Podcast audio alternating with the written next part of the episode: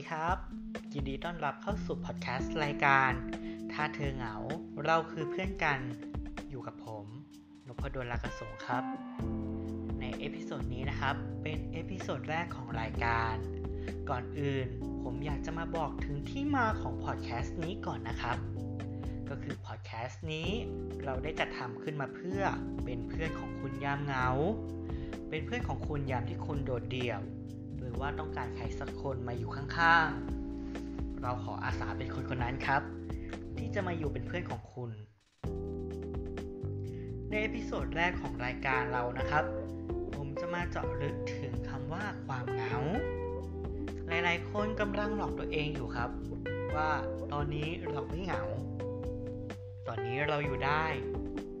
บางคนอาจจะอยู่ในสังคมที่มีผู้คนมากมายตอนนี้อาจจะมีแฟนตอนนี้อาจจะมีเพื่อนแต่แน่นอนครับความเหงามันอยู่กับคุณตลอดเวลาคำว่าความเหงานะครับฟังดูเพลินๆอาจจะเป็นคำที่เศร้ารู้สึกน่าเสียใจจากคำนี้แต่จริงๆมันมีสิ่งดีๆอยู่ข้างในมากมายเลยครับถ้าเราอยู่กับมันอย่างถูกวิธีอยู่กับมันอย่างเข้าใจผมรับรองได้เลยครับว่าความเหงาจะทำให้คุณได้พัฒนาตัวเองมากขึ้นสำหรับความเหงานะครับก็คืออาการหนึ่งที่เรารู้สึกไม่สบายใจต้องการใครสักคนภาควิชาจิตวิทยาของจุฬาลงกรณ์มหาวิทยาลัยได้อธิบายความเหงาไว้ว่าความเหงาหมายถึงสิ่งที่ก่อให้เกิดความทุกข์ความไม่สบายใจซึ่งเกิดจากการรับรู้ของตนเองที่ขาดปฏิสัมพันธ์ทางสังคมหรือมีปฏิทางสัมพันธ์ที่น้อยเกินไปกับสังคมทำให้เกิดความรู้สึกไม่พอใจในความสัมพันธ์ที่ได้รับจากสังคมฟังดูแล้วเป็นคำที่เข้าใจยากสักเล็กน้อยแต่ถ้าเจาะลึกเข้าไปจริงๆเราจะรู้ได้เลยครับว่าจริงๆแล้วความเหงาสามารถเกิดกับเราได้ตลอดเวลาความเหงาเนี่ยก็จะแบ่งได้อีกหลายๆอย่างเลยครับที่แบบจำแนกไปถ้าตามการจำแนกก็จะแบ่งเป็นความเหงาทางอารมณ์แล้วก็ความเหงาทางสังคมครับความเหงาทางอารมณ์ก็คือความเหงาที่เกิดจากการขาดสัมพันธ์กับบุคคลใกล้ชิดส่วนความเหงาทางสังคมก็คือเกิดจากการขาดเครือข่ายทางสังคม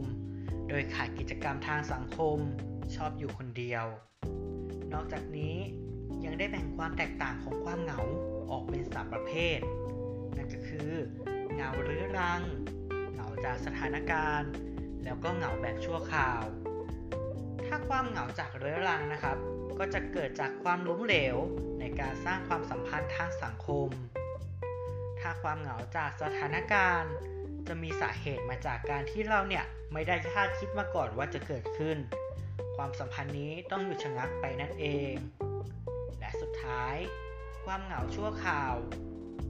ซึ่งความเหงาแบบนี้นะครับจะรู้สึกอ้างว้างในช่วงขณะหนึ่งเช่นหลังจากที่เราประสบผลสำเร็จบุคคลอาจจะพบความสุขและโล่งอกแต่ยังรู้สึกว่างเปล่าอยู่ในภายในจิตใจนั่นเองครับความเหงาแบบชั่วคราวนะครับเป็นความรู้สึกที่ไม่ยาวนานและจางหายได้โดยเร็วจะเป็นความเหงาที่เราจะมักเจอกันบ่อยที่สุด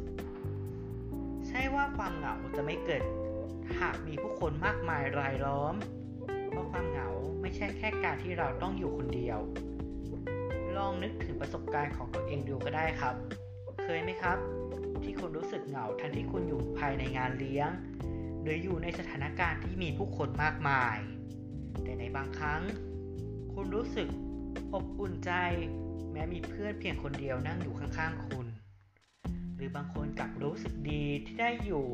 ตามลำพังแต่มีแอปพลิเคชันทางสังคมอยู่เป็นเพื่อนอย่างเช่นตอนนี้ที่คุณฟังอยู่ก็คือพอดแคสต์ที่คุณกำลังมีเราเป็นเพื่อนโดยที่คุณไม่ต้องเดินออกจากบ้านเพื่อไปหากลุ่มคนที่เป็นตัวเป็นตนเป็นมนุษย์นั่นอาจหมายความได้ว่าความเหงาไม่ได้ขึ้นอยู่กับจำนวนของผู้คนแวดล้อมแต่ขึ้นอยู่กับคุณภาพของการมีปฏิสัมพันธ์ระหว่างบุคคลซึ่งเมื่อความเหงาเกิดขึ้นแล้วครับคนเราก็ต้องมีการปรับตัวเพื่อจัดการกับความรู้สึกเหงา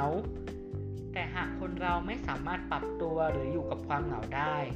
ก็อาจจะทำให้เป็นคนที่เปราะบางต่อความเครียดง่ายรู้สึกไม่ค่อยวางไว้ใจต่อคนอื่นมีพฤติกรรมแยกตัวมีความเสี่ยงต่อการเป็นโรคซึมเศร้าหรืออาจจะมีการเจ็บป่วยถึงขั้นเสียชีวิตได้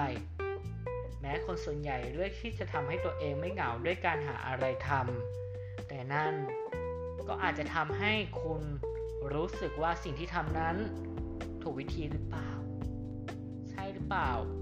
เลิกเหงาได้จริงๆหรอหรือว่าเป็นเพียงการหลอกตัวเองว่าตอนนี้ไม่เหงาในเอพิโซดต่อๆไปเราจะมาเล่าถึงวิธีการจัดการกับความเหงาหรือว่ากิจกรรมที่ทำให้เราเนี่ยบรรเทาจากความเหงาไปได้ในระดับหนึ่งสำหรับเอพิโซดนี้ก็จะมาพูดถึงเรื่องความเหงาเพียงแค่นี้ครับเดี๋ยวเรามาดูกันครับว่าเอพิโซดหน้าเราจะมาพูดถึงเรื่องอะไรเกี่ยวกับความเหงาที่จะทำให้คุณเข้าใจความเหงามากยิ่งขึ้นสำหรับวันนี้รายการถ้าเธอเหงาเราคือเพื่อนกันขอส่งทุกคนที่กำลังฟังในตอนยามค่ำคืนนอนหลับอย่างฝันดีส่วนคนที่เหงาอยู่ตอนนี้ถ้าฟังอยู่ก็ขอให้คุณรู้สึกผ่อนคลายรู้สึกว่าเราคือเพื่อนของคุณที่ทำให้คุณคลายเหงาได้สำหรับวันนี้สวัสดีครับ